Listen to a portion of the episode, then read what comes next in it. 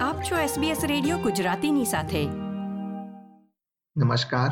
અઢારમી જુલાઈ 2022 ના મુખ્ય સમાચાર આપ સાંભળી રહ્યા છો વત્સલ પટેલ પાસેથી SBS ગુજરાતી પર. પ્રસ્તુત છે આજના મુખ્ય સમાચાર.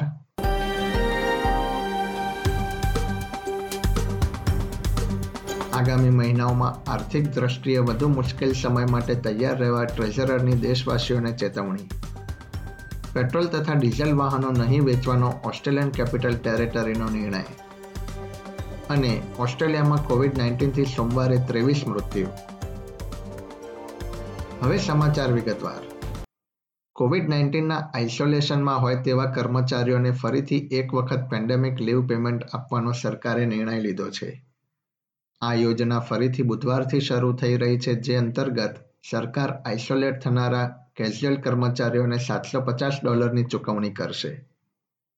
કેન્દ્રીય સરકારે આ ચૂકવણી સપ્ટેમ્બર મહિના સુધી લંબાવવાનો નિર્ણય લીધો છે.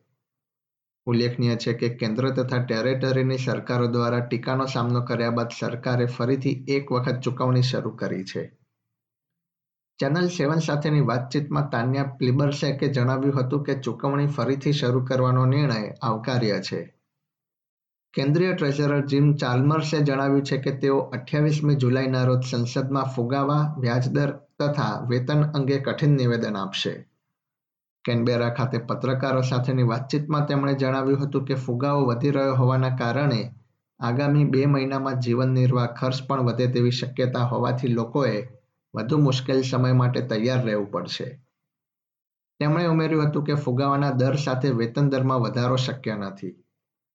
ઓસ્ટ્રેલિયા સહિત વિશ્વના ઘણા દેશો હાલમાં આર્થિક અસ્થિરતાનો સામનો કરી રહ્યા છે. પેટ્રોલની વધતી કિંમતો અંગે તેમણે જણાવ્યું હતું કે સરકાર લાંબા સમય સુધી એક્સાઇઝ ડ્યુટી બંધ ન કરી શકે.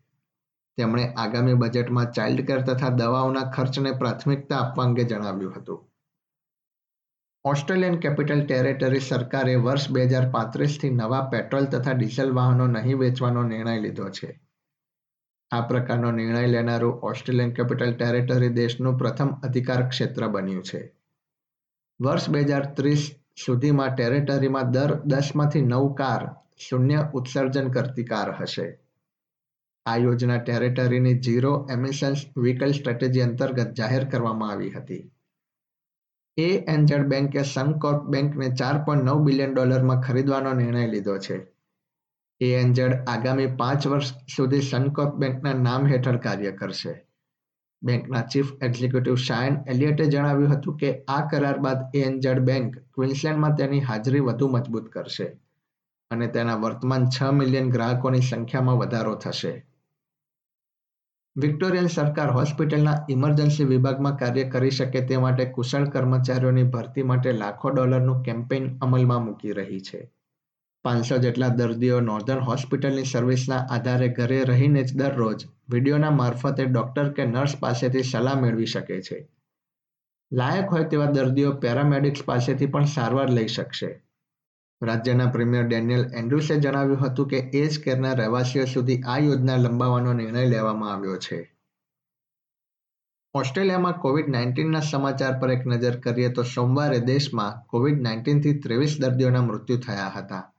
જેમાં અઢાર વિક્ટોરિયામાં અને પાંચ ન્યૂ સાઉથ વેલ્સમાં નોંધાયા હતા. ન્યૂ સાઉથ વેલ્સમાં નવ હજાર સાતસો એકસઠ કેસ તથા વિક્ટોરિયામાં દસ હજાર બસો એકાવન કેસ અને વેસ્ટર્ન ઓસ્ટ્રેલિયામાં પાંચ હજાર પાંચસો ચૌદ કેસનું નિદાન થયું હતું. બીજી તરફ ક્વિન્સલેન્ડમાં પણ છ હજાર છસો બ્યાસી ચેપ નોંધાયા હતા.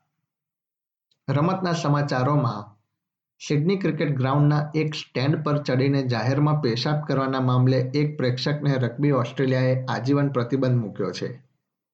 શનિવારે ઓસ્ટ્રેલિયા તથા ઇંગ્લેન્ડ વચ્ચે રમાયેલી મેચના બીજા હાફમાં આ પ્રેક્ષક અભદ્ર વર્તન કરતો જોવા મળ્યો હતો. ઘટના બાદ ત્યાંની ન્યૂ સાઉથ વેલ્સ પોલીસે ધરપકડ કરી હતી. સિડની ક્રિકેટ ગ્રાઉન્ડે પણ તેની પર બે વર્ષનો પ્રતિબંધ લગાવવાનો નિર્ણય લીધો છે. એસબીએસ ગુજરાતી પર આ હતા સોમવાર અઢારમી જુલાઈ બપોરે ચાર વાગ્યા સુધીના મુખ્ય સમાચાર. આ પ્રકારની વધુ માહિતી મેળવવા માંગો છો? અમને સાંભળી શકશો Apple podcast Google podcast Spotify કે જ્યાં પણ તમે તમારા પોડકાસ્ટ મેળવતા હોવ.